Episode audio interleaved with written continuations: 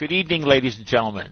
We want to welcome you to accessibleworld.org. The date is Tuesday, July 27th, 2010, and we're in the auditorium doing one of our special program series programs. Our host tonight is Ed Cooney, so you know uh, it's going to be a scholarly effort. On Tuesday night, July 27th, Ed Cooney will continue with part two of his trip through America's past. Back in May, Mr. Cooney suggested that nations, just like people, are conceived, go through infancy, child, childhood, adolescence, young adulthood, mature adulthood, and perhaps even old age. So where was America between 1845 and 1860? That era when America slid into civil strife? Your questions and comments are not only welcome, we need them. And without further ado, it's my great privilege and honor to introduce my friend, Ed Cooney. And I'll be unlocking this. And you should be uh, have an open mic now, Ed. Thank you, Bob. Thank you, everybody. Nice to have so many of you here. You're scaring me to death, but other than that, uh, still is an honor. It really is. Uh, I'm kind of reminded of the speaker who um, finished a presentation one night, and, and uh, he was kind of wondering how, I mean, the audience, the, pl- the applause had been had gone very well, but he was you know, really interested to know how, what people really thought. And he overheard a mother asked her son, well, you know, what, what did you think of that presentation? And he said, well, it was a good presentation. He could have done a lot worse if he'd had a little more time. Well, we got about an hour, and I'll try to get all of this in an hour. It's uh, you never know exactly how long it takes to present what, but uh, I'm going to leave it to you uh, when we're done for you to decide whether America was in its infancy, whether it was in its childhood, or exactly where it was by the time this 15 year period of 1845 to 1860 ended. I need to tell you that I learned a lot. I really did. Um, I figured I knew the era pretty well. And uh, some ideas that I had about the era and, and the presidents and so forth involved uh, uh, were, were somewhat changed. And we can go into that. Uh, five men would serve as President of the United States between March the 4th, 1845, and New Year's Day, 1960. And we're going to stop there because, first of all, we have to stop somewhere, and there's just so much here that we need to go over. And I'm going to look at things over the shoulders of these five presidents. Now, four of these presidents are considered some of the worst presidents we ever had. And as I did my research, I found reasons for that. Some were good reasons, and some, well, some I suppose were character flaws more than they were reasons. On Tuesday, March the 4th of 1845, a gentleman who most Americans had never heard of, even though they just elected him President of the United States, was taking the oath of office. His name was James Knox Polk.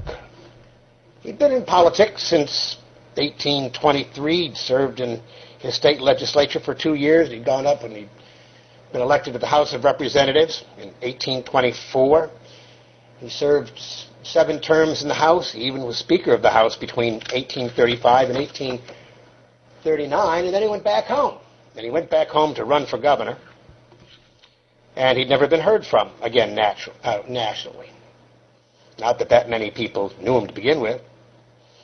Very plain man, short, sturdily built, born in Mecklenburg, North Carolina. When he was about 10 years old, he moved from Mecklenburg, North Carolina to South Tennessee, to right around Murfreesboro, Tennessee.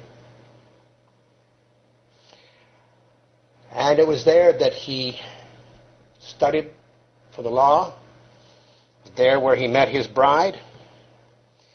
Um, in fact, when he was about 17 years old, he was always in poor health, and this was a rugged part of the country to live in. Uh, he was always in poor health, never could keep up with the other boys. And when he was about 17, he suffered from a severe case of gallstones. And so they had to send him away to Danville, Kentucky, where a Dr. Ephraim McDowell, who earlier had done the very first, sorry ladies, I hope I get this right, ovariotomy. And that was even before the value of sterilization was known, but he'd done the first uh, uh, successful ovariotomy, and now he was going to remove young Jimmy Polk's gallstones. And they didn't have anesthetic. They had only liquor. But he got through it, and it was much better when he got home. As I say, um, life in central Tennessee was not an easy one. He was admitted to the bar in 1820, and on January the 1st, 1824, he married the love of his life, Sarah Childress, at the home of the bride. And of course, they would be close forever. Uh, when he got home to Tennessee in 1839, he ran for governor, won the office, was defeated in 1841.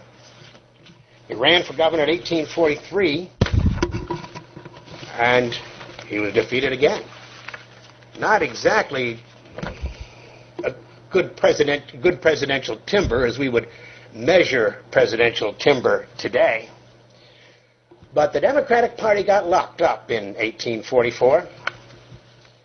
Um, the leading candidate was former President Martin Van Buren, who had served in Andrew Jackson's administration first as Secretary of State and then as Vice President. He was a brilliant politician, and Jackson liked him. But Martin Van Buren waffled on the question as to whether or not Texas should be annexed to the United States.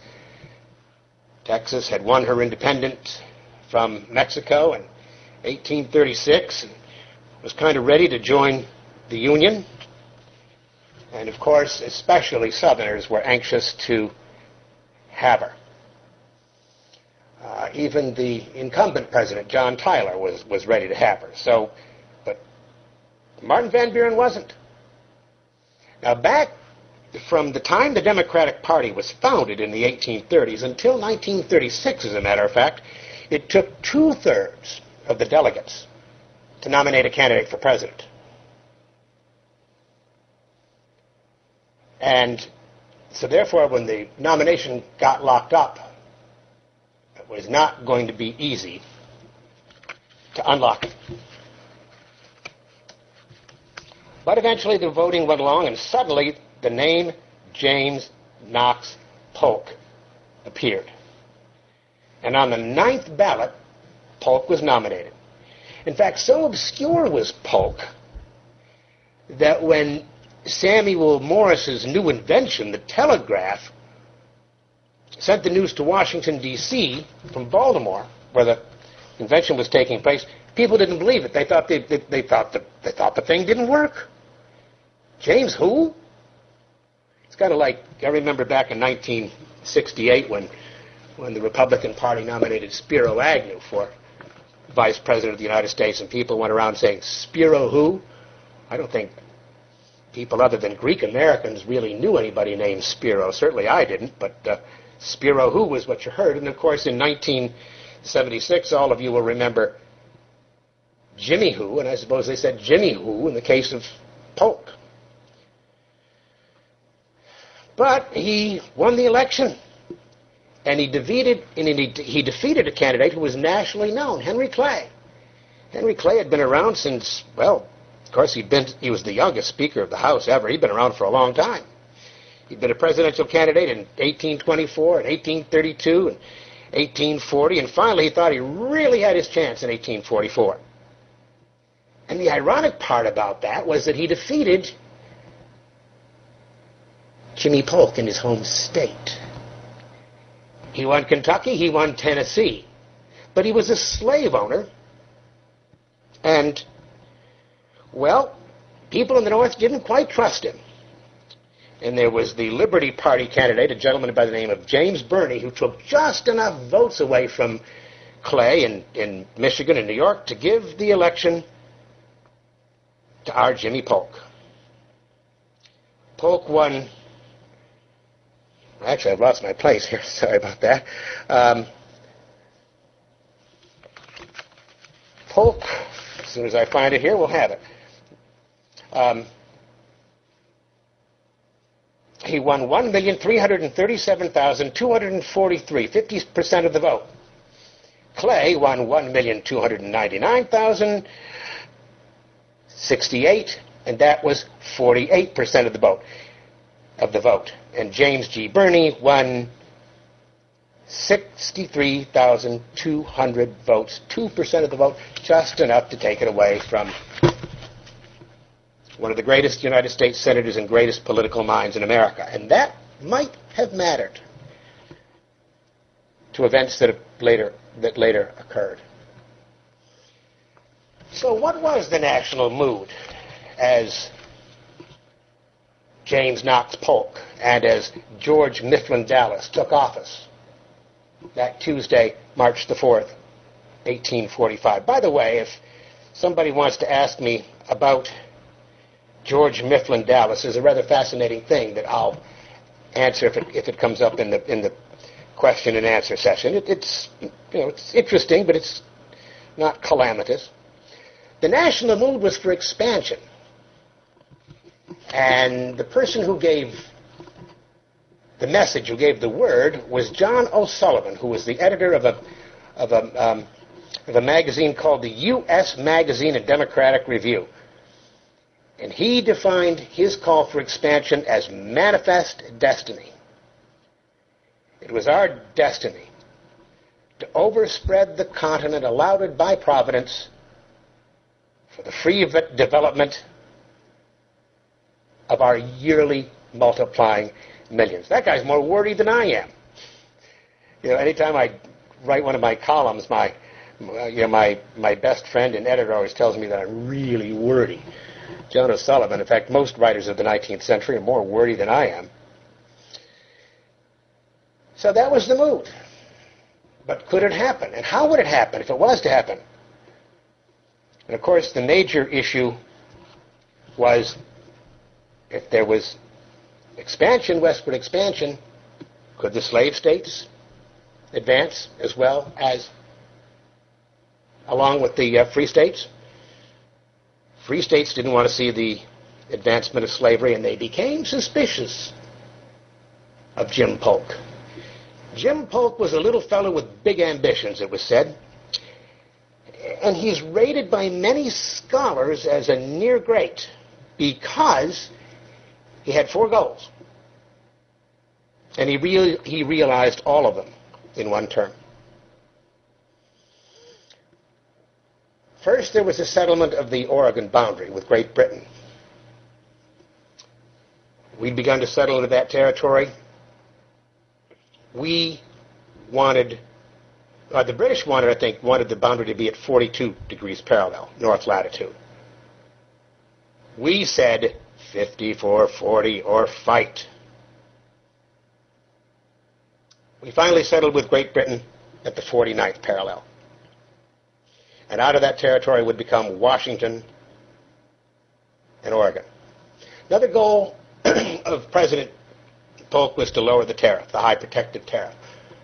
Uh, protective tar- tariffs helped the industrialized North. They had a tendency to impinge the agrarian South because if the tariffs were too high, why then Europe would put tariffs on farming goods that were sent from the South to Europe. So it would hurt the market for cotton and tobacco and rice and all the things that Southerners uh, wanted. So there was a lower protective tariff, and it was called the Walker Tariff.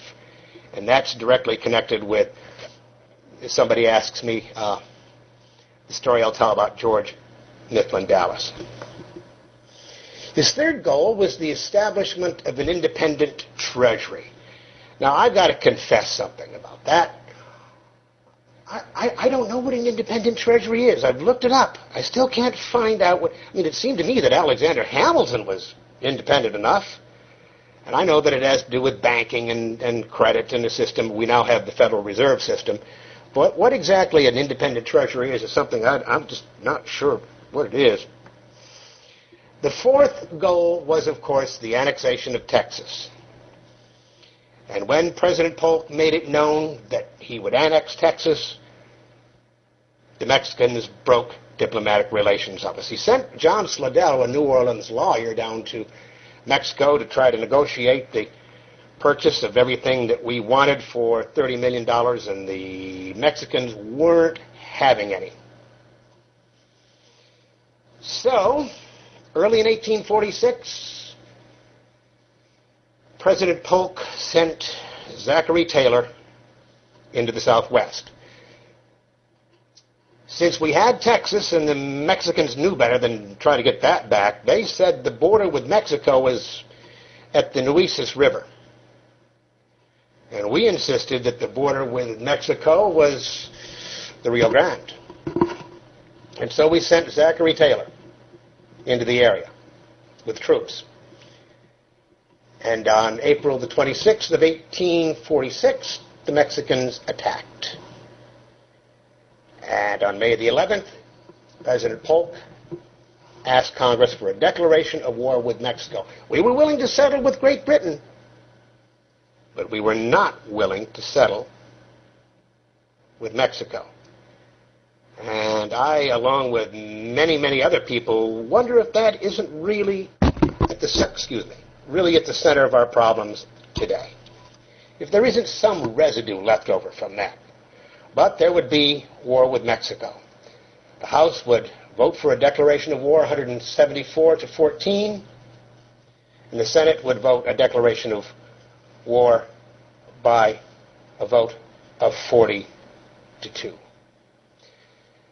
The war would last from May 13th, 1846 to February the 2nd of 1848,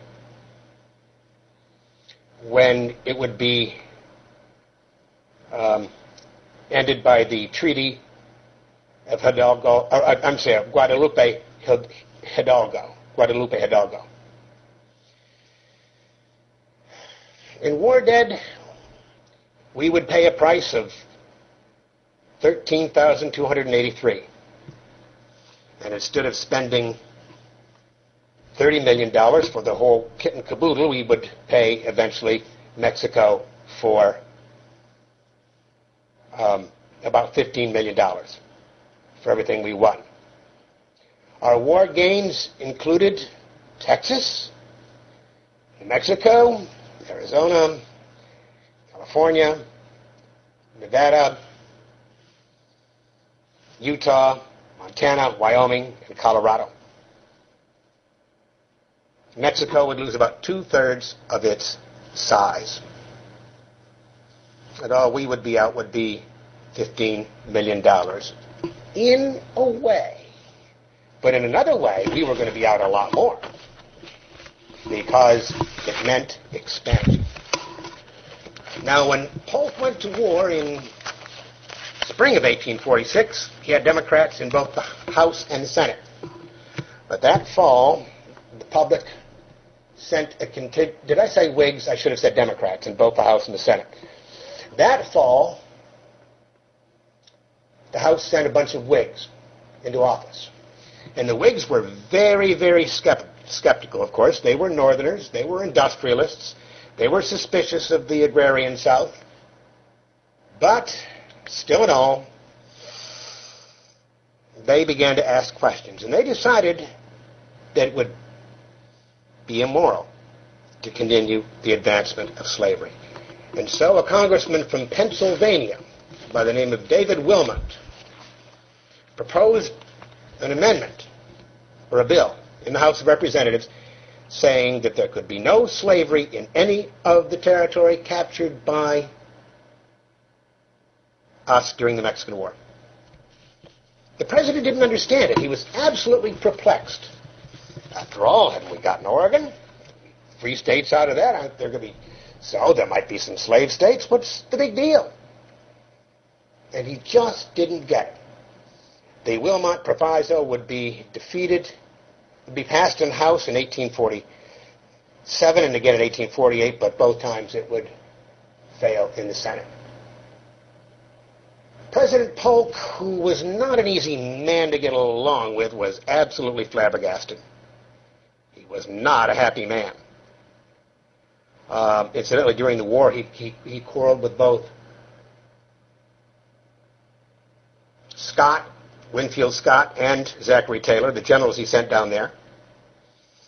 He quarreled with the man he, he sent down there to, to um, negotiate the peace. Actually, he wanted more of Mexico in the long run than he was than he'd, really, he'd, he'd originally bargained for. And some people suspect that Jim Polk really wanted to make more room than appeared for more slave states.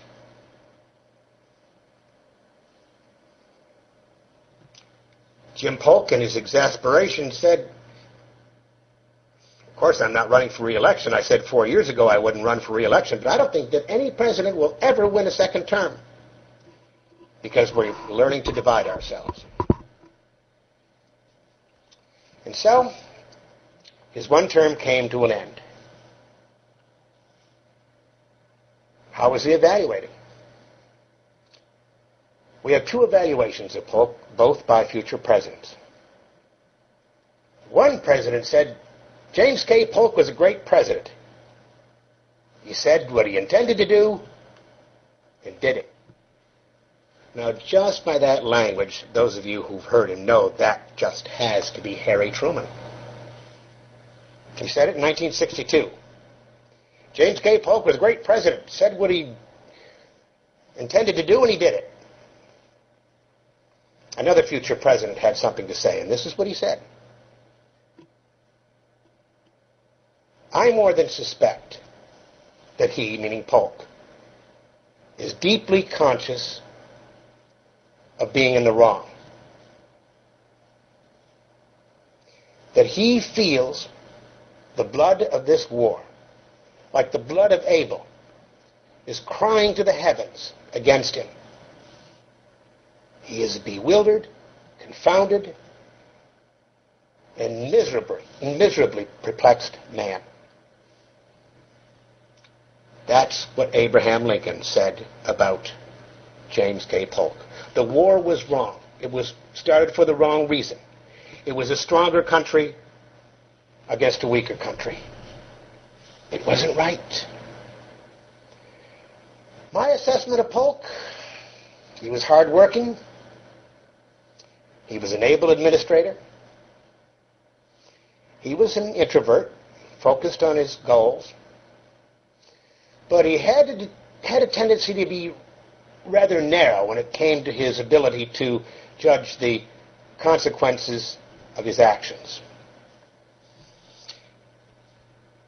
He was 49 years old when he was elected president in 1844.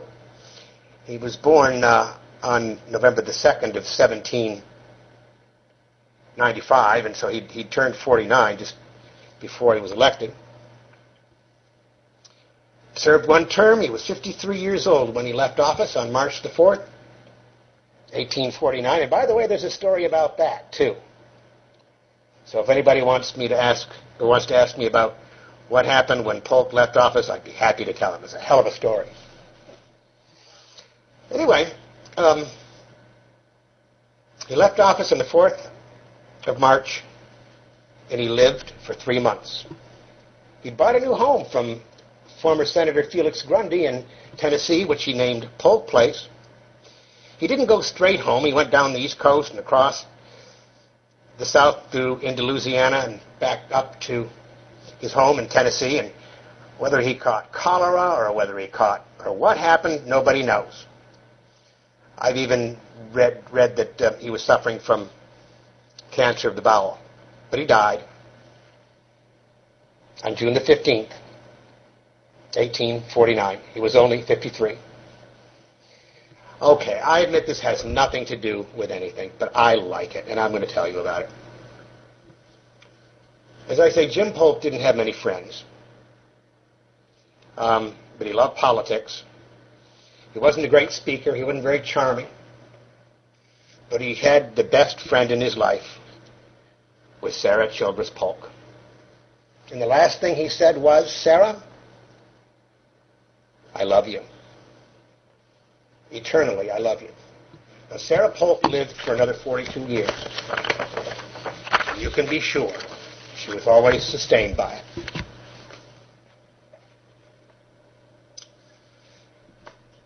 Zachary Taylor was not a politician.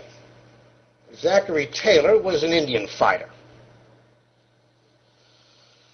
Born to a wealthy planter in Virginia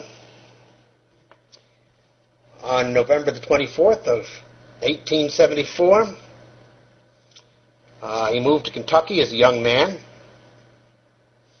He married his sweet his sweetheart, um, Margaret Peggy Mackall Smith, Taylor, of course, on June the 21st of 1810 in Louisville, Kentucky. He would spend most of his time on the road as an army officer. And he would steadily rise. By the way, their daughter, Sarah Knox, you notice the similarity? Sarah Knox, it's almost like Sarah Knox Polk, because remember Jim Polk was, but her name was Sarah Knox Taylor. And she, she married in 1834, 18, 1835, she married Jefferson Davis. Jefferson Davis was also an officer. He was the one that would be Polk's, or would be uh, Pierce's Secretary of War, and eventually he would be President of the Confederacy. She would marry him in May. They would move to his plantation in Mississippi. They would visit friends in New Orleans. And they would both come down with malaria. Davis recovered. She didn't. After a lifetime in service, as I've already told you, Zachary Taylor was sent to Mexico to protect our interests there. In victories at Palo Alto, Mexico on May the 8th of 1846, um, I'll never get this name right. Rusca de la Palma on May the 9th of 1846. And then later at Monterey in September 1846 would make him a hero. He did something out of the ordinary when he faced the forces of General Pedro de Ampudia, Ampudia in September of 1846 at Monterey. After three days of heavy fighting, he made a gentleman's agreement to let them get away. He said, Give me the city, give me Monterey, and you can get away. You can take your sidearms with you, and you can take your artillery piece with 21 rounds of ammunition, and I won't chase you for six weeks. Go. President Polk was not happy about that at all. But Taylor said, We're a stronger nation. We can afford to be magnanimous. And so, off went the D'Ampudia. At Buena Vista, in February of 1847, he came across a customer whose name I'll bet you know. General Antonio Lopez de Antana. De Santana. De Santiana, I'm sorry. Santa Anna. I knew I'd screw up that name. Antonio Lopez de Santana. And he did the same thing to Taylor that he did at the Alamo. Um, something like 12 years, be- well, 11 years before. He, he had superior numbers, and he told Taylor, he said, you either surrender or we'll slaughter you. Taylor said, uh-uh. And Taylor beat him. He had superior firepower. He lost about 600. He had about 4,600 altogether because when he, Polk was angry at him and he took most of his troops and gave them to um, Winfield Scott, whom he really didn't much like better than Polk because he, uh, much better than uh, Taylor because he suspected they were both Whigs and might threaten his beloved Democratic Party. But he won, defeated Santa Anna at Buena Vista, and he was a hero. When he came back to the United States, the war was over. The Treaty of Guadalupe Hidalgo was signed. People were saying to Zach Taylor, You have a chance to be President of the United States. Somebody said that to him one night, and he said, Shut up and drink your whiskey. But the predictor was right. He had a chance to be President of the United States. He would be nominated by the Whig Party in 1848. Um, he would be nominated on, yeah, I'm quite, yeah, the, the first ballot. Nominated, no, I'm sorry, on the, on the fourth ballot. He didn't have any serious challenges. And of course, the Whig Party didn't need two thirds of its delegates to nominate as candidate. So they nominated Pierce, or they nominated um, Taylor. And again, as I say, he was not a politician. In fact, because he was so popular, he stopped paying for letters that that were sent to him without without um, um, postage on them. He told this. He told the. Um, and he told the he told the post office to send those letters back. And one of those letters was the letter from the chairman of the Whig Party telling him that he'd been nominated for president. So sent the letter back. And fortunately for them, they realized it in time and paid postage, sent it to him, and he accepted the nomination. On election day 1848, Zachary Taylor, the Whig, would win 1,360,101 votes. That's 47% of the vote. Lewis Cass, the Democratic candidate, would win 1,220,544. I'm sure all of you are remembering these figures. 43% of the vote. And Martin Van Buren, remember the former president Martin Van Buren, the man who was denied uh, nomination by the Democratic Party in 1844? Well, this time he ran on what was called the Free Soil Party, the anti-slavery wing of the Democratic Party. He got 291,263, or 10% of the vote. The electoral vote went to Taylor, 163. Cass got 127. So it was pretty close in the electoral vote. So Taylor was president. As I said to you, probably said it too many times, but Taylor was a was not a politician. Now Taylor was a slave owner, but he shocked all those people in the South. Those there were two branches in the Whig Party. The Southern Whigs were called Cotton Whigs, and the Northern Whigs were called Conscience Whigs. And um, they split. The Cotton Whigs felt betrayed. Many Southern Democrats who had voted for Taylor as a slave owner felt betrayed. In fact, two congressmen, Robert Toombs of Georgia and Alexander Stephens of Georgia, who would later serve as vice president of the Confederate States of America, went to Taylor and they said, we need to expand. We need to have you support this proposed compromise. There was a bill coming up in the Senate for the admission of California and some of the other territories into the Union. And Taylor had made it known, even though he was a slaveholder, he did not, he would not sign that bill. That bill comes to my desk, I'm going to veto it. I think it's wrong. Yeah, we own slaves.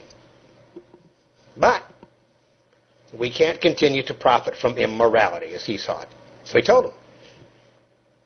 So Toombs and Stephens went to the White House and told Taylor that if he continued to push him, the South was going to secede. And in very non-presidential language, he said, look, if you attempt to secede, I personally will lead an army to enforce the law and hang any traitors I catch with as little compunction as I hung spies and traitors in Mexico. And that includes you.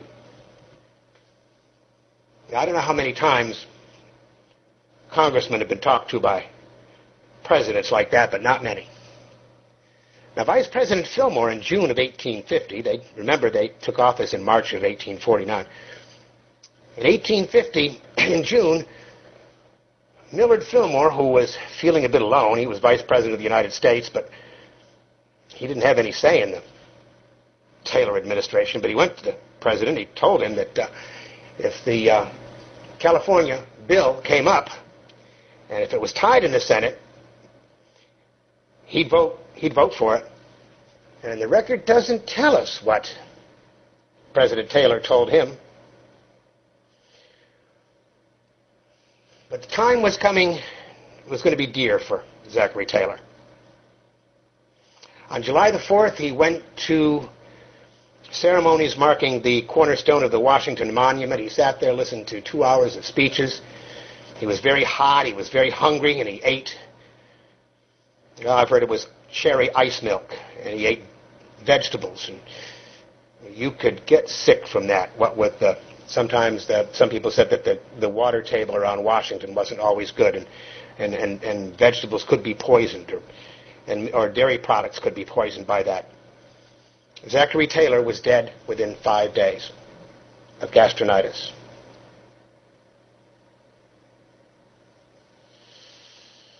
So, what did people say about Zachary Taylor? Zachary Taylor praised. It said, the person who praised him said, In death, his death was a public calamity. No man can be more devoted to the Union or more opposed to the slavery agitation. That was Thomas Hart Benton, a very distinguished United States Senator of his day. As for criticism of Zachary Taylor, he really is a very simple minded old man. He has the least show or pretense about it of any man I ever saw. He talks as, art, as, artless, as artlessly as a child about affairs of state. He does not seem to pretend to a knowledge of anything of which he is ignorant. He's really a remarkable man in some respects, but it is remarkable that such a man should be President of the United States. That was the judgment of editor, educator Horace Mann. My assessment, Mann's probably right. Basically right. He probably wasn't really qualified to be President of the United States of America. But my assessment is that except for his decency and his persistence, he probably wasn't qualified. But because he was so decent and because he was so persistent, he was enough, qualified enough for the times as far as I'm concerned. Millard Fillmore Millard Fillmore in many ways was a remarkable man. He really was. He just somehow couldn't put it all together in national office. In national office, I guess. He was vice president of the United States. He'd once been a very close friend of William Henry Seward, who was uh, United States senator at that time and would become Secretary of State in Lincoln's administration.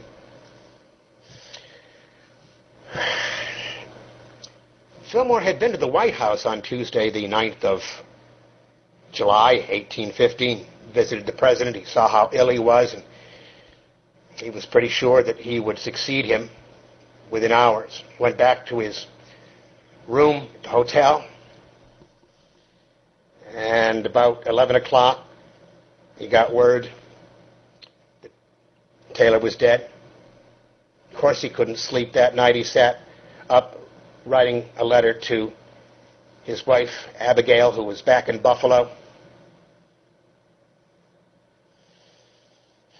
He took the oath of office before a joint session of the Congress on Wednesday, the 10th of July. The country was a lot different than it had been. Originally, in 1790, there had only been 3,929,214 people in 13 states. And now there were 23,191,876 in 1850. There were 30 states. And the South, as usual, wanted to expand and maintain its voting advantage. Um, 42% of the electorate was supported by the South.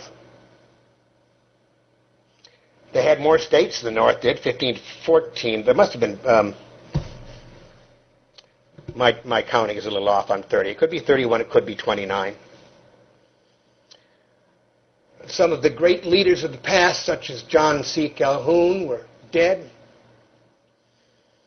Henry Clay and Daniel Webster, the great compromisers who were behind this big bill to bring California into the Union, would soon go to their graves. And Millard Fillmore would sign the California Compromise. There was another leader that was coming into his own. His name was Stephen Douglas. He was only 37 years old at the time, little bit of a fella from Illinois.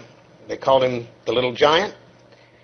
Great legislature. They said there were only two things he liked to do. He liked to drink and he liked to work. And both would kill him by the time he was 48 years old. But in 1850, he was a pretty active guy.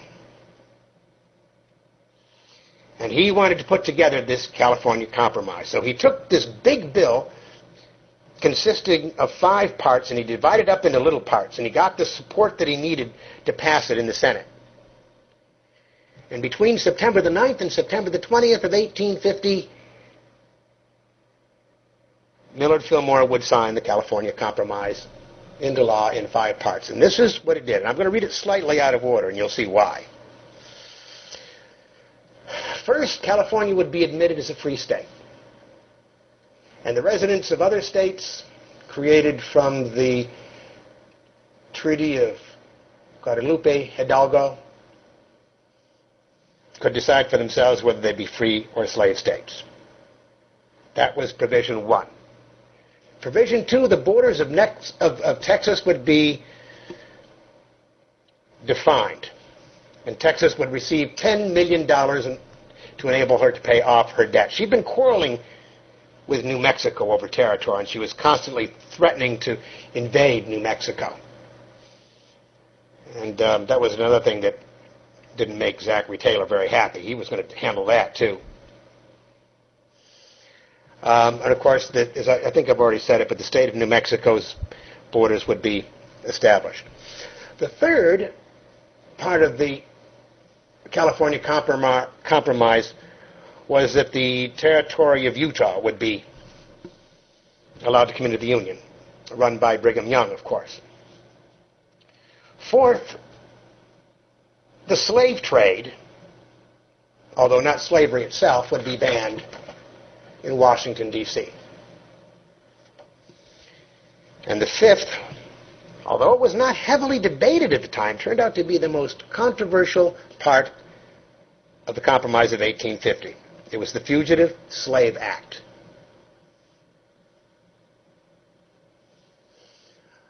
Uh, the government would pay uh, the costs for deciding the cases of runaway slaves. Uh, the in fact, if a defendant were found guilty, found to be a runaway slave, the judge would receive more than if they would receive twice as much as he would if the defendant were found to be innocent. So you can automatically see how far that would go. Suspected fugitive slaves were denied the right of habeas corpus. They were denied the right to a trial. They couldn't even defend themselves in a judicial proceeding. It was pretty hard to prove that you weren't a runaway slave once they tapped you on the shoulder.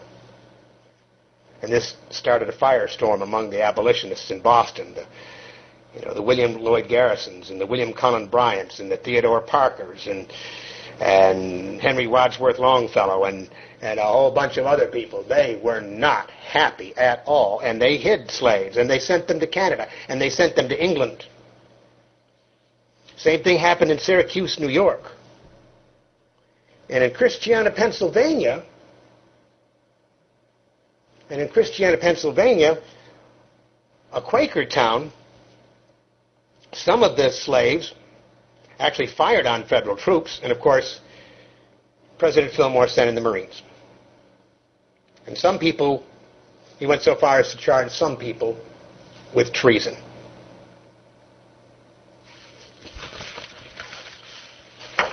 Never quite understood it. Fillmore wasn't a stupid man, and he wasn't a, he wasn't an immoral man. But he was certainly out to lunch on that.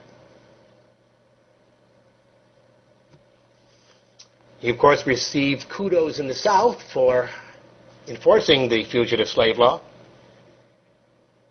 And Whigs in the North weren't happy with him. But he saw it as the law of the land. And it was the first responsibility of a president to enforce the law of the land. After all, we're a government of laws, not of men, right? Something to think about.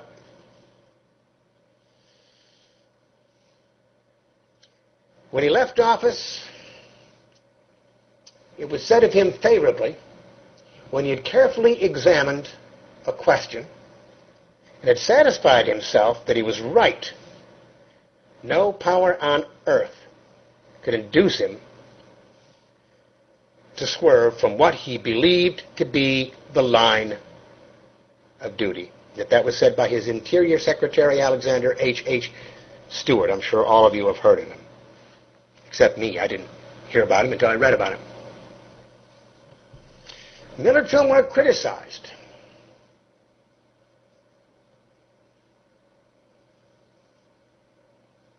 it will always be regretted that such a man as Millard Fillmore had not a mind um,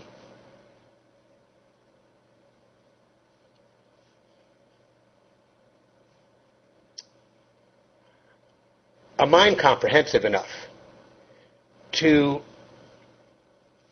properly, properly meet a great crisis. It was, moreover, it was, moreover, his misfortune to see in slavery a political and not a moral question upon this one issue, which, true, is one of transcendent importance. He was a politician and not a statesman. That was said by the New York Times on the occasion of his March 8, 1784, 1774 death. My assessment of Fillmore, Millard Fillmore possessed a ton of logic and perhaps a pound of sensitivity on the most important issue of his time. Even his beloved teacher wife, you know, he, he, he learned how to read and write. His wife taught him how to read and write. Abigail Powers Fillmore warned him not to sign the California Compromise. He went ahead and did it anyway because of the fugitive slave law.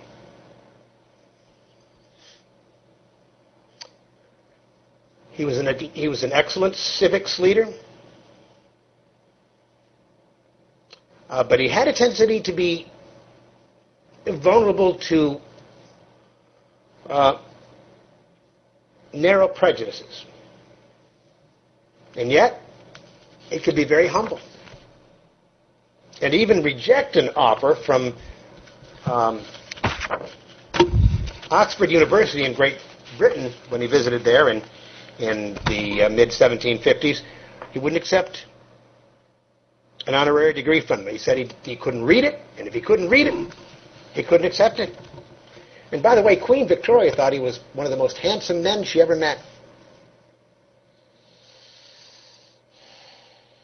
His use of treason charges, his, his use of Marines against poor blacks, uh, against the pacifists of Christiana, Pennsylvania, are just absolutely incredible. And so, he wasn't nominated in 1852 by the Whigs. He was gone. In 1852, the Whigs nominated the other hero, Winfield Scott, and the Democrats nominated a gentleman by the name of Franklin Pierce. Franklin Pierce grew up amidst politics. His father was twice elected governor of the state of New Hampshire. He was born on the 23rd of November in 1804 uh, in Hillsborough, New Hampshire. He was devastatingly handsome. He would make the top 10 of handsomest presidents ever. Harding, Kennedy, FDR,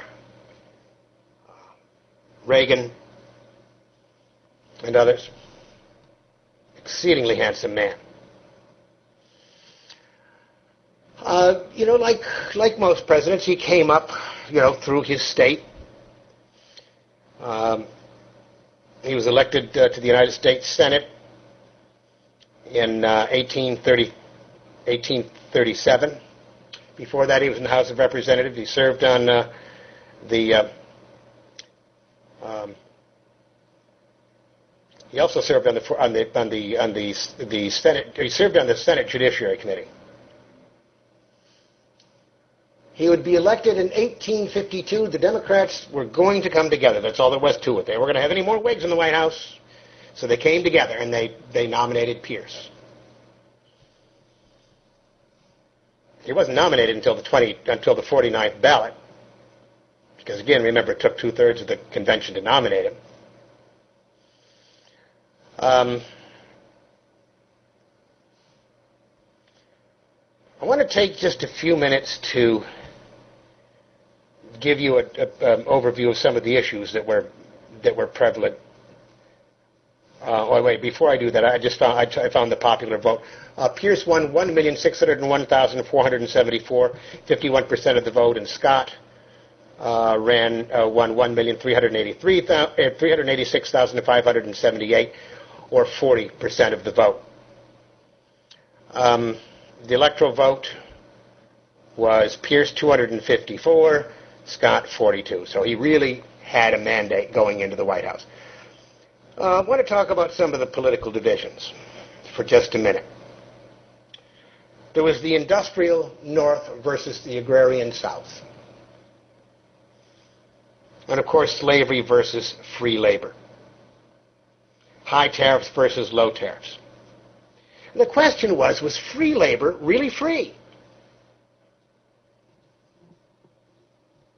Was it really more moral than slave labor? Most of us, of course, would say so.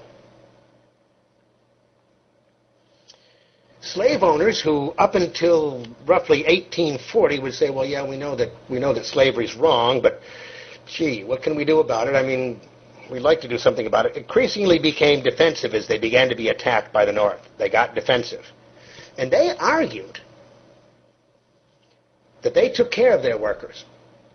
And they said the industrialists of the North would hire women and poor women and men and people, you know, immigrants coming from abroad and, and, and, and pay them peanuts. And if the bank closed on them or something, they'd let them go. They said, we, we take care of our laborers. We take care of our laborers for a lifetime. You know, I never thought of that until I read this. I don't buy it entirely. Furthermore, they had some biblical justification. I found at least two passages in the Bible that suggest that maybe slavery isn't as immoral as we think it is. And no, I'm not trying to convince, I'm not trying to convert anybody. Please don't misunderstand me. But Timothy chapter 6 verses 1 says, All who are under the yoke of slavery should consider to their masters full respect, so that God's name and our teaching may not be slandered. Suggests that maybe slave owners are due respect.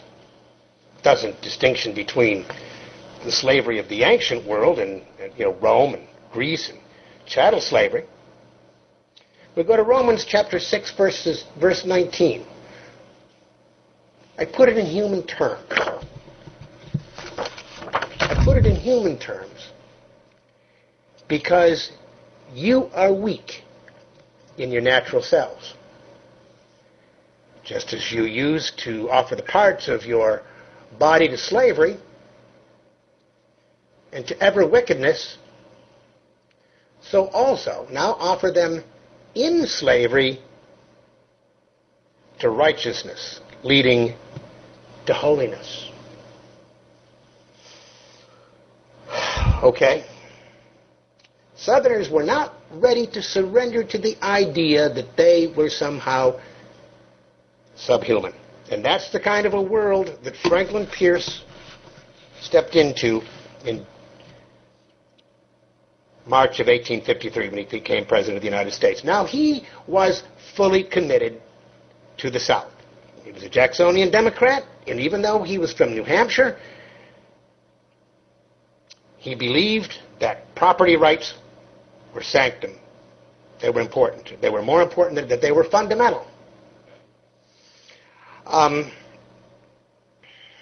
I'm aware that we're getting close to time here, but I've got two more president, or I've got him, I've got one other president to go, so I need to get through this. So, but I did want to mention that that um, there was a tragedy that happened to Frank Pierce, handsome Frank, and his wife Jane, in between the election and the inauguration. And if somebody wants to ask me about it during the the um, question and answer time, I'll be happy to answer it. And and it had to make some difference in his judgment. But, now I want to introduce you to four of the most powerful men in Washington. I've already introduced you to Stephen A. Douglas. Stephen A. Douglas wanted to build a railroad. You know, he was a he was a Chicago man, an Illinois man. He wanted to build a railroad across the country. The South would like to have built a railroad from New Orleans to San Diego. But um, he wanted to build this railroad, and so he went to these four powerful men. They were called the F Street mess. They all lived at the same dwelling on, dwelling on F Street. There was James M. Mason, chairman of the Senate Foreign Relations Committee, and Robert M. T. Hunter. They were senators from Virginia. There was Andrew P. Butler, head of the Judiciary Committee, and he was the um, uh, chairman of the Judiciary Committee. He's from South Carolina. And there was David Rice Atchison, and that's another. He's connected to what I wanted to tell you about um, when Zachary Taylor became president. He was in a very unique position here, and as I say, it's a heck of a story. These were four very powerful men, and they went to they went to um, they they went to Douglas, and they say, okay, you can have your railroad if you can get us, if you can find a way to override the Compromise of 1820. And the Compromise of 1820 said that there could be no slaves, no slavery north of 3630. 36 degrees 30 minutes north latitude.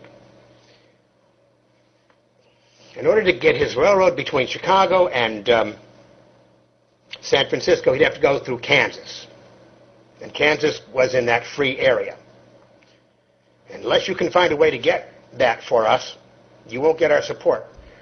Well, he and Jefferson Davis and the whole bunch of them marched over to the White House on Sunday, the 22nd of January, 1854. And Pierce, for the reason that I'll tell you when you ask me about it, didn't like to work on Sunday. But they marched over anyway, and they told him about it. They said, "You've got, you've got to pass this Nebraska bill so that we can find a way." For Douglas, it was a question of popular sovereignty. The people of Nebraska, or the people of Nebraska would, of course, be, it was so far north it was not going to be an issue. But the people of Kansas could decide to have slavery or not have slavery as far as he was concerned. But the bill divided the hell out of the Democratic Party and out of the Northern Whigs. The politicians began walking out in droves because they knew there was no way the Northern industrialists would settle for this. They got the bill through, something like 115 to 104 in the House, and they got it through in the Senate. Um, and I'm suddenly having a brain cramp. I can't, can't remember the final vote, but it was close. And the Kansas-Nebraska Act was passed by May of, of 1854. And it would destroy the Whig Party. And it would create the Republican Party. And by the elections of the fall of 1854, they retained the Senate. In fact, the Democratic Party picked up votes in the Senate. They went from like 37 to 42 votes, but they lost big time in the House. Something like 120 to 70 of new Republicans and and and, nor, and you know and Northern Democrats who broke away. And many of the people who voted for the Nebraska bill lost their seats. In fact, most of them did. And of course, Pierce was left with bleeding Kansas. Ruffians from New, Jer- from, uh, New Jersey. Ruffians from Missouri would uh, go over into Kansas to vote during election time, then, of course, go back home. They weren't legal residents of Kansas.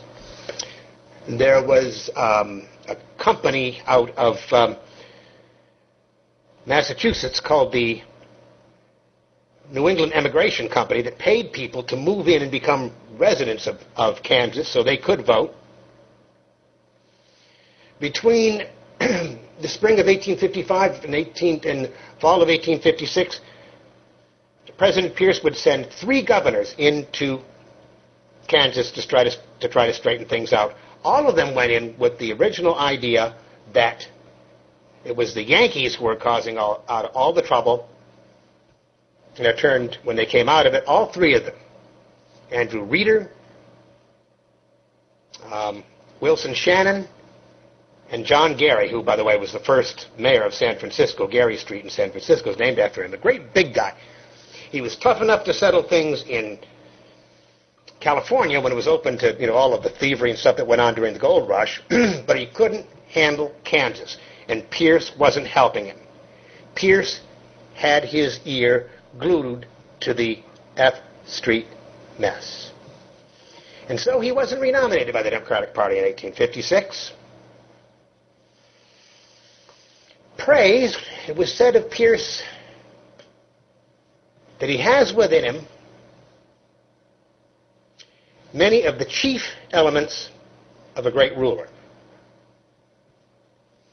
That he has his talents are administrative. He has a subtle faculty for making affairs roll onward according to his will. And of influencing their course without showing any tracing, any trace of action on his part.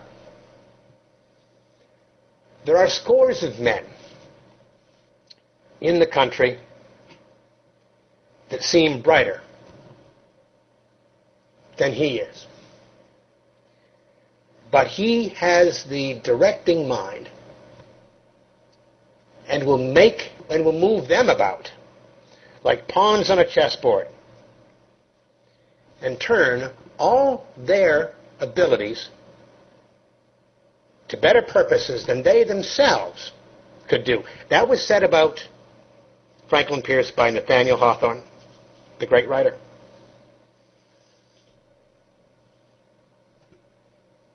Pierce was a small politician of low capacity and mean surroundings. Proud to act as a servile tool of men worse than himself, but also stronger and abler. He was ever ready to do any work the slavery leaders set him. That was the assessment of Theodore Roosevelt. Appears. My assessment, it's hard to argue with Teddy. I think Pierce's ambition clearly outweighed his ability. Um, if it was legal, it was right.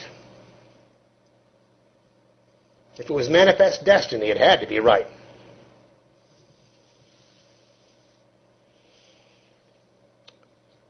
And um, he was blinded by his own set of tragedies, and those tragedies made him less capable at coping uh, with the office of president than he would have been otherwise.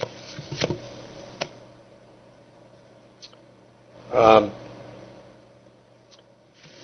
he was less sensitive than otherwise. Finally, we come to the final, uh, to the fifth president we're going to talk about tonight.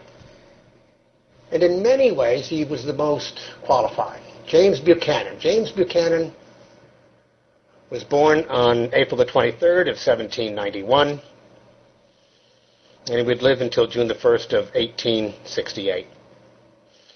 Born in Pennsylvania.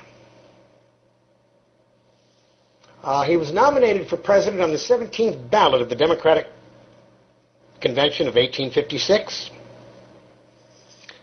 Um,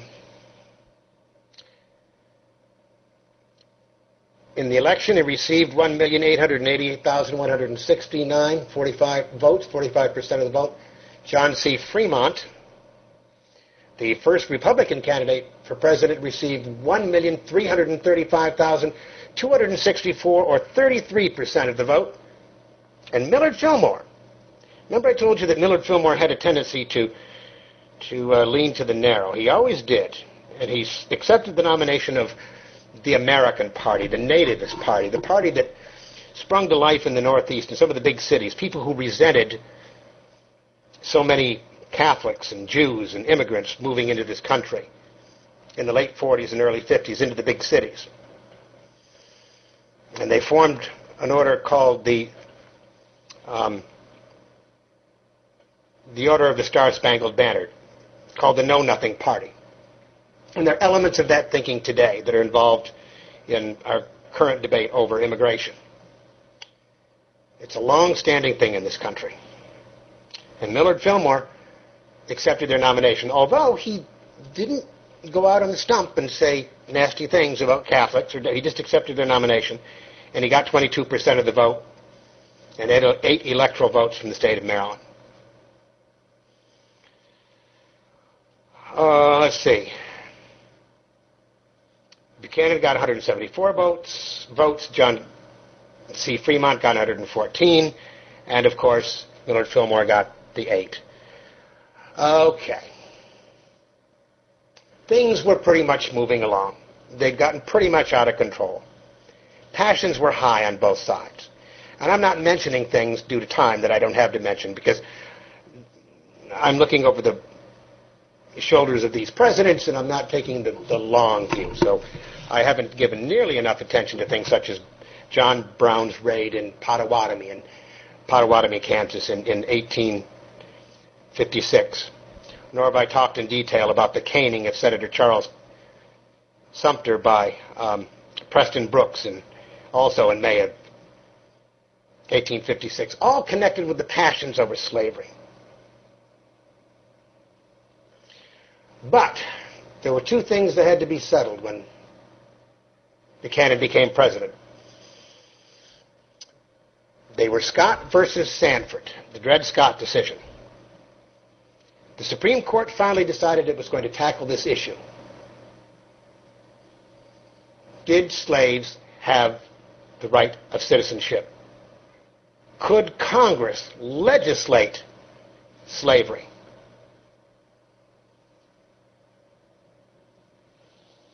Uh, Scott had been in um, the Midwest, in the upper Midwest. He was the slave of a surgeon by the name of John Emerson. He was in actually what's today Minnesota territory. Uh, of course, he came back into Missouri, which is a slave state.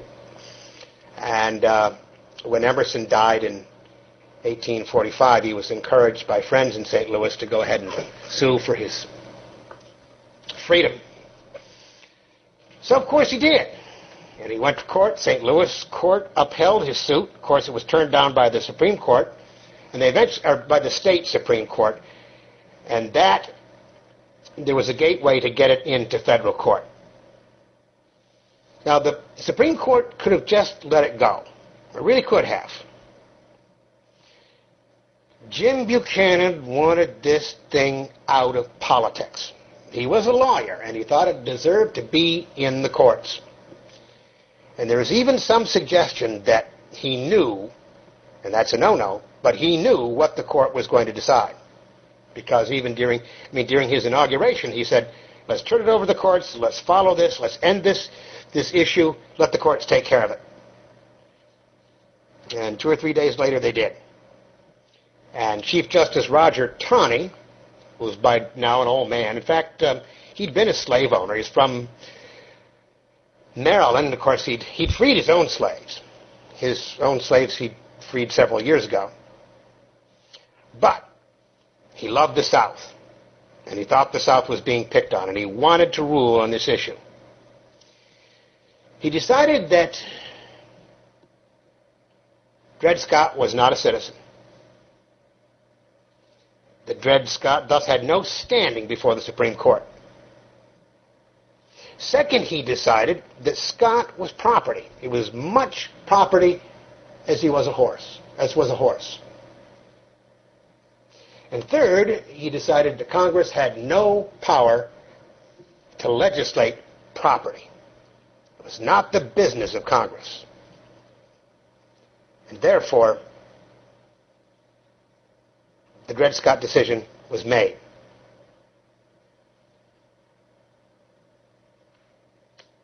Another firestorm. Um, the South was elated. The um, anti-slavery people, the Bryants and the and the Parkers and the uh, Garrisons were up in arms. Stephen A. Douglas insisted that, um, all right, Congress can't make us enforce. He still supported the idea of popular sovereignty. Meanwhile, there was still bleeding Kansas to, to, to, to settle. Um, Buchanan had sent Robert Walker, who uh, was Secretary of Treasury, Secretary of the Treasury under James K. Polk, a Southerner, out to be the new governor of, Kansas, of Kansas in, in 1757. And again, there was tinkering with the elections. And uh, so Walker complained to President Buchanan. He said, well, there's a problem here. He says, you know, well, we, we really ought to have a referendum on this thing. We can't just let the Constitution be passed by the legislature. And by the way, it was a slaveholding legislature. It was all pro-slave because they had been rigging the elections. The, the, the, the anti-slavery people had not been participating in the elections. And uh, initially, Polk backed his new governor. And then, of course, the F Street mess got on him. And then he pulled away.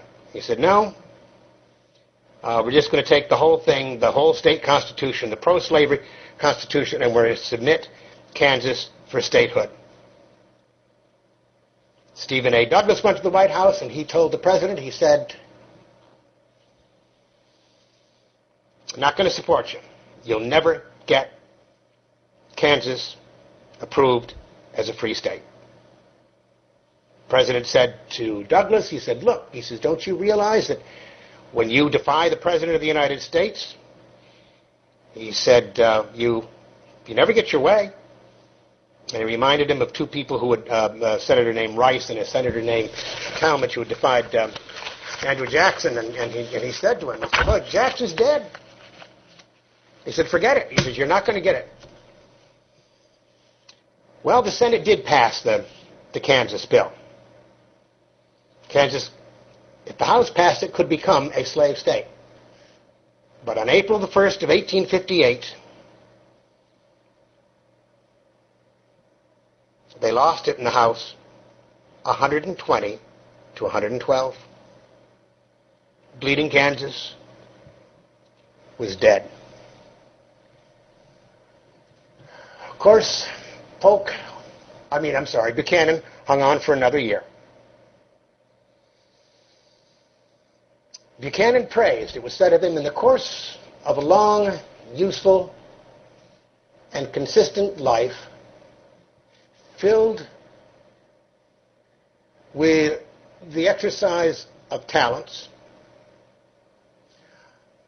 of a fine, orderly, and uniform ability, he had made the Constitution of his country the object of his deepest affection the Constitution the guide of all his public acts.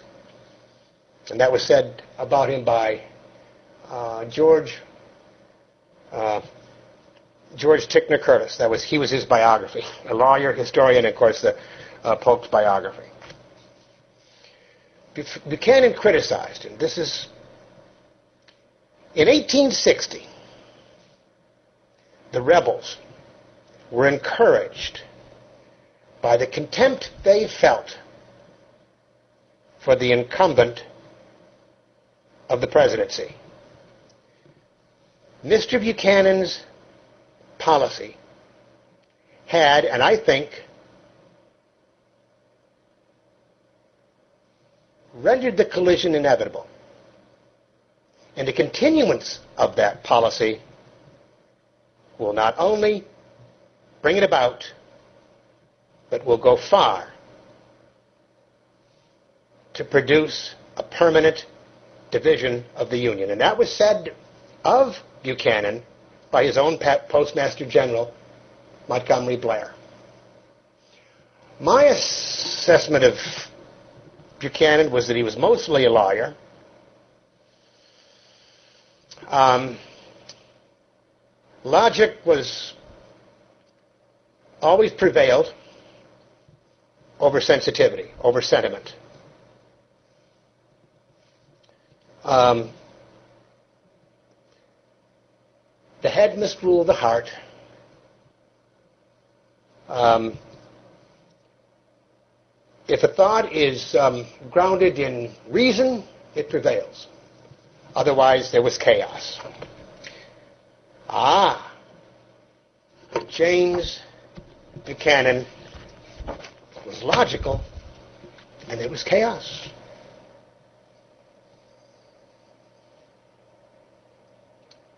James K. Polk, James K. Polk, was probably the most able of the five presidents we talked about tonight. Zachary Taylor was probably the most resolute. Millard Fillmore was the most willful. Franklin Pierce, the most led. James Buchanan, the most qualified. Now here's the question for you. If these five men were the worst, or among the worst, who in this time could have been a great president, let alone a good one? uh, best to worst. Polk was the best. Taylor next, Fillmore, Pierce, and Buchanan. And you might notice that they, well, they descended in time. They got worse in time. And that's the truth. Time always reveals the truth. And so it was. And I ask you, what do you say? Thank you, Bob.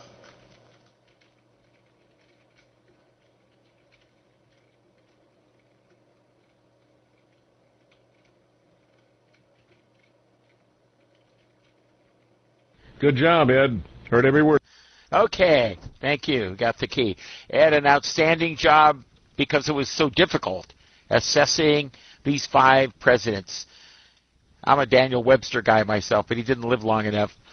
Let's start by asking what tragedy behell, be, befell, excuse me, the Pierces between the election and the inauguration, please. I was just getting the microphone over here, that's all. Um, God, I want to go back a little bit into their marriage. Um, he was 34 when he married Jane Means Appleton. She was the daughter of the president of Bowen, Bowdoin College, where, which he attended. Tiny little lady, sweetheart. Um, uh, had a tendency for depression. They had three children. Franklin Pierce Jr., who I think was stillborn, and they had Frank Robert Pierce, and he lived to be about four years old. He died. Um, he spent most of the first 10 years of their marriage in Washington. And uh, she wanted him to come back and be with her and, and, and, and um, live in New Hampshire. So he did. Um, their little boy, Benny, and remember his father, uh, maybe I didn't mention, his father, by the way, was Benjamin Harrison. So this was the grandson, Benny. He was born in 1842. And he was something of a mama's boy. You, you could almost expect it by the circumstances. And um, anyway, she didn't like, she didn't want to go to Washington. Jane just didn't want to, and, and uh, she, so anyway, when he was nominated by the Democratic Party, he told her that he didn't want the nomination, but he felt bound to accept the nomination.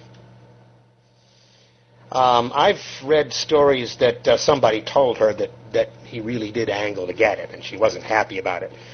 And she and little Benny expressed the hope that that you know that uh, he wouldn't be elected, but he was. On um, January the sixth of 1853, they'd been at a funeral for a congressman. Know, he was president-elect. He went down to Boston for a funeral. They were on their way back to um, Concord, or where they'd moved, and the car that they were riding in, the train, they were on a train, skipped the tracks and rolled down an embankment. It rolled over three or four times. Frank and Jane were okay. Benny was killed. And Mrs. Pierce never could get around it. Just couldn't get it. She, she, she couldn't bear to go to Washington.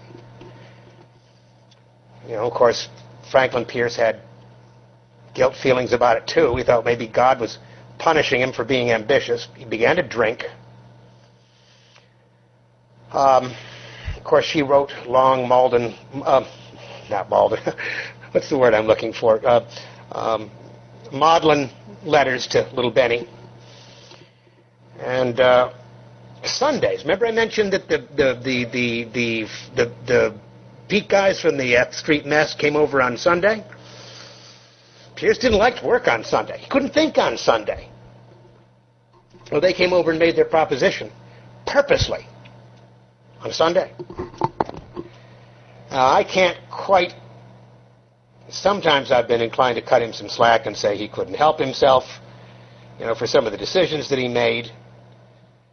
But I'm, I'm not so sure I can go along with that. But still, they, they played to his weakness.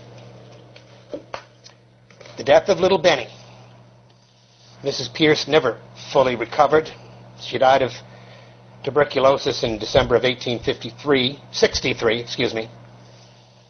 Um, he was a tragic figure for the rest of his life, drank quite heavily. Uh, so that's that's the story. Okay, thank you. Any other questions, please? This is Don. That was a great, great talk. Going back to President Polk and the uh, Mexican-American War. Did you say that that we there were 13,000 killed on the United States side, and I that didn't that seemed pretty high for the the the imbalance, or was it illness that killed them? I don't have an exact breakdown of the deaths, Don. Um, you know, that could have been some from disease and some from I don't I don't know exactly, but that's the figure I have. I have a list of um, war deaths. In, in fact, a couple of times ago when I gave that when I gave that presentation on um, you know the changing face of war. Remember, you might remember that I that I have um, statistics that are put out by the um, History Institute of the United States Army, and that was the figure that they gave for uh, the um, the Mexican War. You said that uh, Zachary Taylor would not take letters or receive letters, that letters were sent back if postage wasn't on them. And I was intrigued by that because I've always uh, learned in history, in, in books I've read, that back in those days, the presidents were really much, much more approachable. I would imagine that in being approachable, they were also much more approachable in terms of being written to. And I like the little things that happen in history that are that are just sort of almost personality quirks about a person. And was there much discussion of that at the time? Now, if somebody did something like that, we'd probably remark upon it. But of course, back then, people were more, uh, even though they did maybe have a chance to be close to the president, they were president. They were more separate in many, many ways. Uh, geography, you didn't have as much uh, certainly, and in the ways that you do now. Um, did the American people know about that, and did they respond much to it, or did they were they even aware of it? Oh, I don't think they were aware of it, Bonnie. Um, you know, I don't even know when the f- story first broke. First place, he wasn't president. He was that was during the campaign. Uh, he was a war hero, and of course, you know, I, yeah, I, I, I, the cost of getting a letter might not have been more than one or two cents. In fact, I'd be surprised almost if it was more than a penny, or maybe, and I don't even know whether they had half pennies back then. You know, our currency was very, very different, different back then. But um, um, in fact, I'm a little ashamed to admit it. I, in fact, I saw the name. One of the postmasters general. It was either in the Polk administration or it was in the um,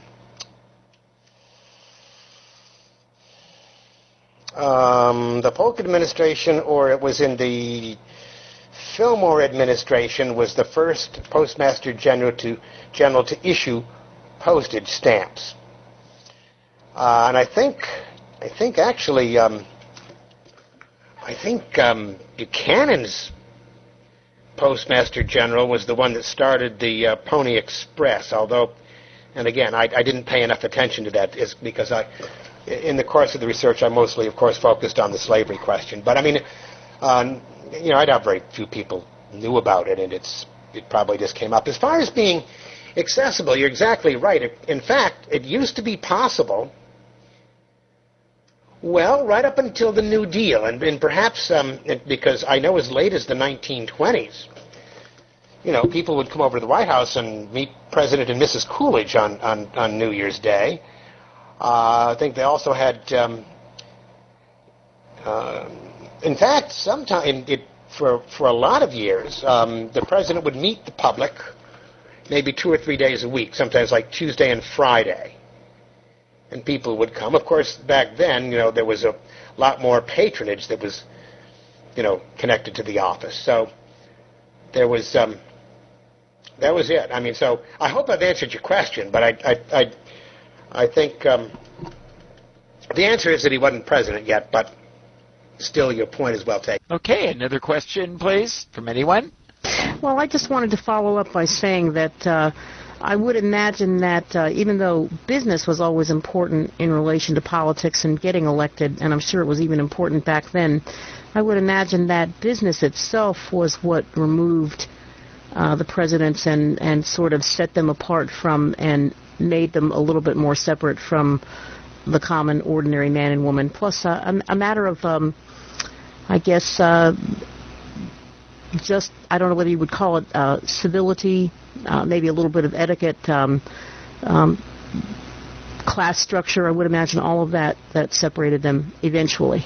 Well, there's also the matter, Bonnie, of security. You know, I mean, it got, you know, along with the depression, you know. Um, you know, I mean, certainly Herbert Hoover couldn't have been in a position to welcome too many people in the in the early 30s. I don't pick on him necessarily, but I mean, and I'm sure that um, as time went along, I mean, you know, feelings got intense, and of course, you know, Washington was a little village before World War II, and, and became a major metropolitan area by by 1945. So I mean, there was there was that change, and of course, you couldn't have it you know, you, you can imagine if it was that way today, Barack Obama's life expectancy would be five seconds. so there is that. I mean, it's just, I don't think it's, you know, and I don't really think that it's a case that, that people are, are less civil. You know, I mean, I think there are very few people that would harm the president today. I certainly hope there would be, but uh, it only takes one. Uh, that's a good point. I, oh, I forgot my. Uh, I just, oh yes, what was, do you think that they screen, there was some screening by the way people they're dressed, that there was a lot more class distinction than there is today, that uh, if you weren't really dressed like a middle or upper class person, I don't think you'd got in there. If you were working class, I don't think you'd have got in there. I don't know. Depends on the White House, Don. You, would probably get in quite easily if you were one of Andy Jackson's supporters. You know, he he probably wouldn't let you in if you were too snappy. You know.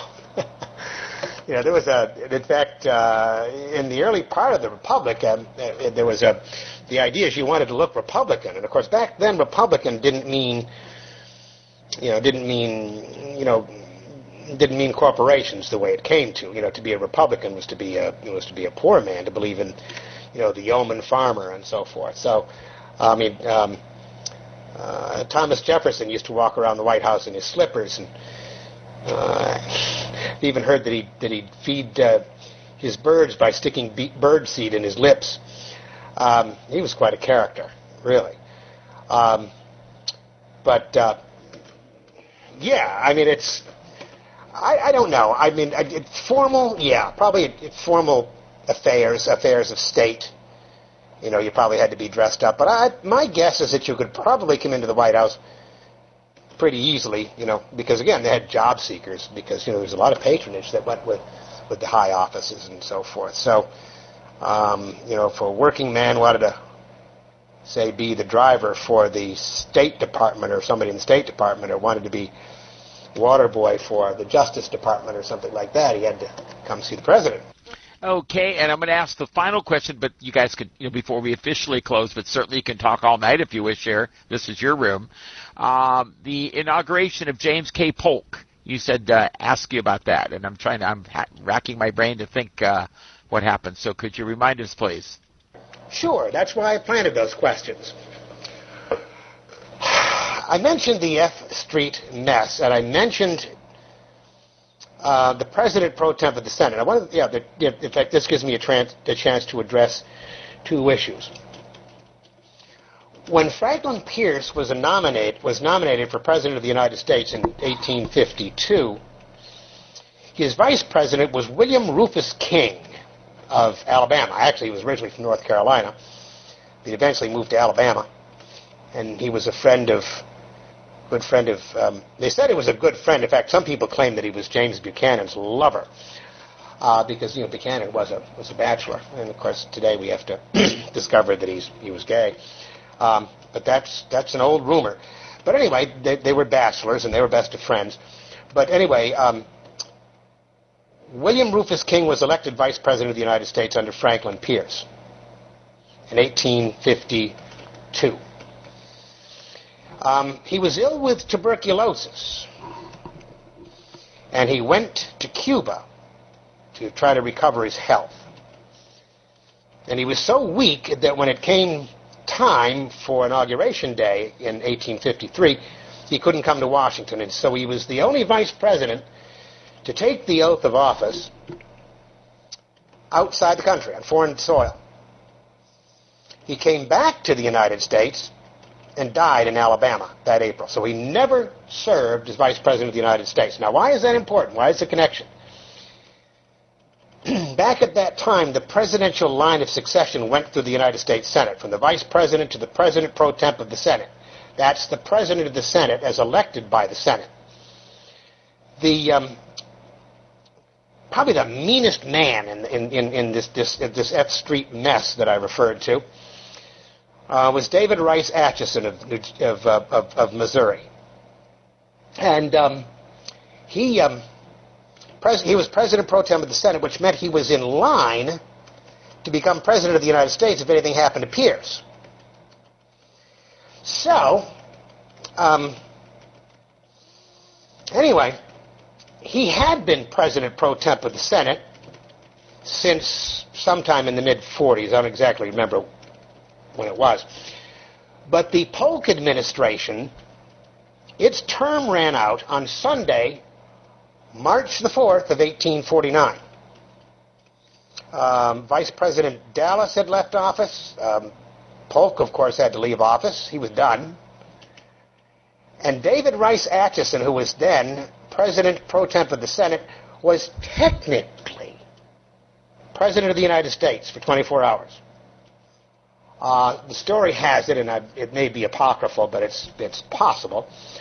Um, story has it that um, he uh, was out partying, partied hardy pretty late, got home, and slept the whole day of March the 4th of 1849. Of course, March 5th was the day. Zachary Taylor would not take the oath of office on a Sunday. It went against his religion and uh, insisted on taking uh, uh, the, the, the, the oath of office on Monday. So technically, this David Rice Atchison was President of the United States for a day, and on his tombstone, I'm told, one of the things it says David Rice Atchison, President of the United States, uh, March 4th, March 5th, 1849. Okay? Um, that same thing would happen 28 years, and there's a story about that, too, between the uh, election of, of, um, of, Rutherford B. Hayes and when he took office. Uh, you, you, might remember, certainly all of you are old, old enough to remember, that uh, we've had two presidents. Of course, it's been moved from presidential inauguration day, has been moved from uh, um, March 4th to January 20th. That, that was effective as of 1937. FDR was the first one to take the oath of office on the 20th of January. Um, but Eisenhower in 57 and um, Reagan in uh, 85, their terms ended on Sunday. And they took the oath of office privately. Uh, but then, of course, the inauguration was held on Monday. And the next guy who gets the turn to do that will be President Obama if he's reelected. So the story is about David Rice Atch- uh, about you know the F Street mess and David Rice Atchison. Um, I'll take just a minute. Uh, just tell the other story I was going to tell. George Mifflin Dallas. I said that he was important because he was significant. He was he was Polk's vice president. He was a resident of Philadelphia. You know, those of us who watch Major League Baseball know how nasty Philadelphia fans can get. Remember, I said that one of um, President Polk's goal was a lower tariff. It was called the Walker Tariff, Robert Walker. And, uh, of course, it would lower um, tariffs for um, goods that were produced in the North. And by some of um, Vice President uh, uh, Dallas's old friends in Philadelphia. And when the, when the tariff came up, he loyally supported the lower tariff that his president insisted on. And uh, people of Philadelphia went nuts. They really did. They went nuts. You know, they, they burned him in effigy. They surrounded his home. They hounded his family. He had to remove his family from Philadelphia. And of course, eventually he moved to Texas. And Dallas, Texas is named for George Mifflin Dallas. And so that was the other story that I thought I'd slip in here. Oh, Ed, this is just so great. We thank you so very much on behalf of our Accessible World Special Program series. Uh, what can I say? You can just see the, the research, the extensive research here, and we thank you. On August 10th, we have right here, same time, same station in the auditorium, Ira Fistell, noted talk show host, will be doing um, a discussion of Huckleberry Finn in his discussions of Mark Twain, and we hope you'll be here. All right, we officially end the show, and we thank our recorder, uh, Tim Cummings, for his efforts tonight. Thank you so much.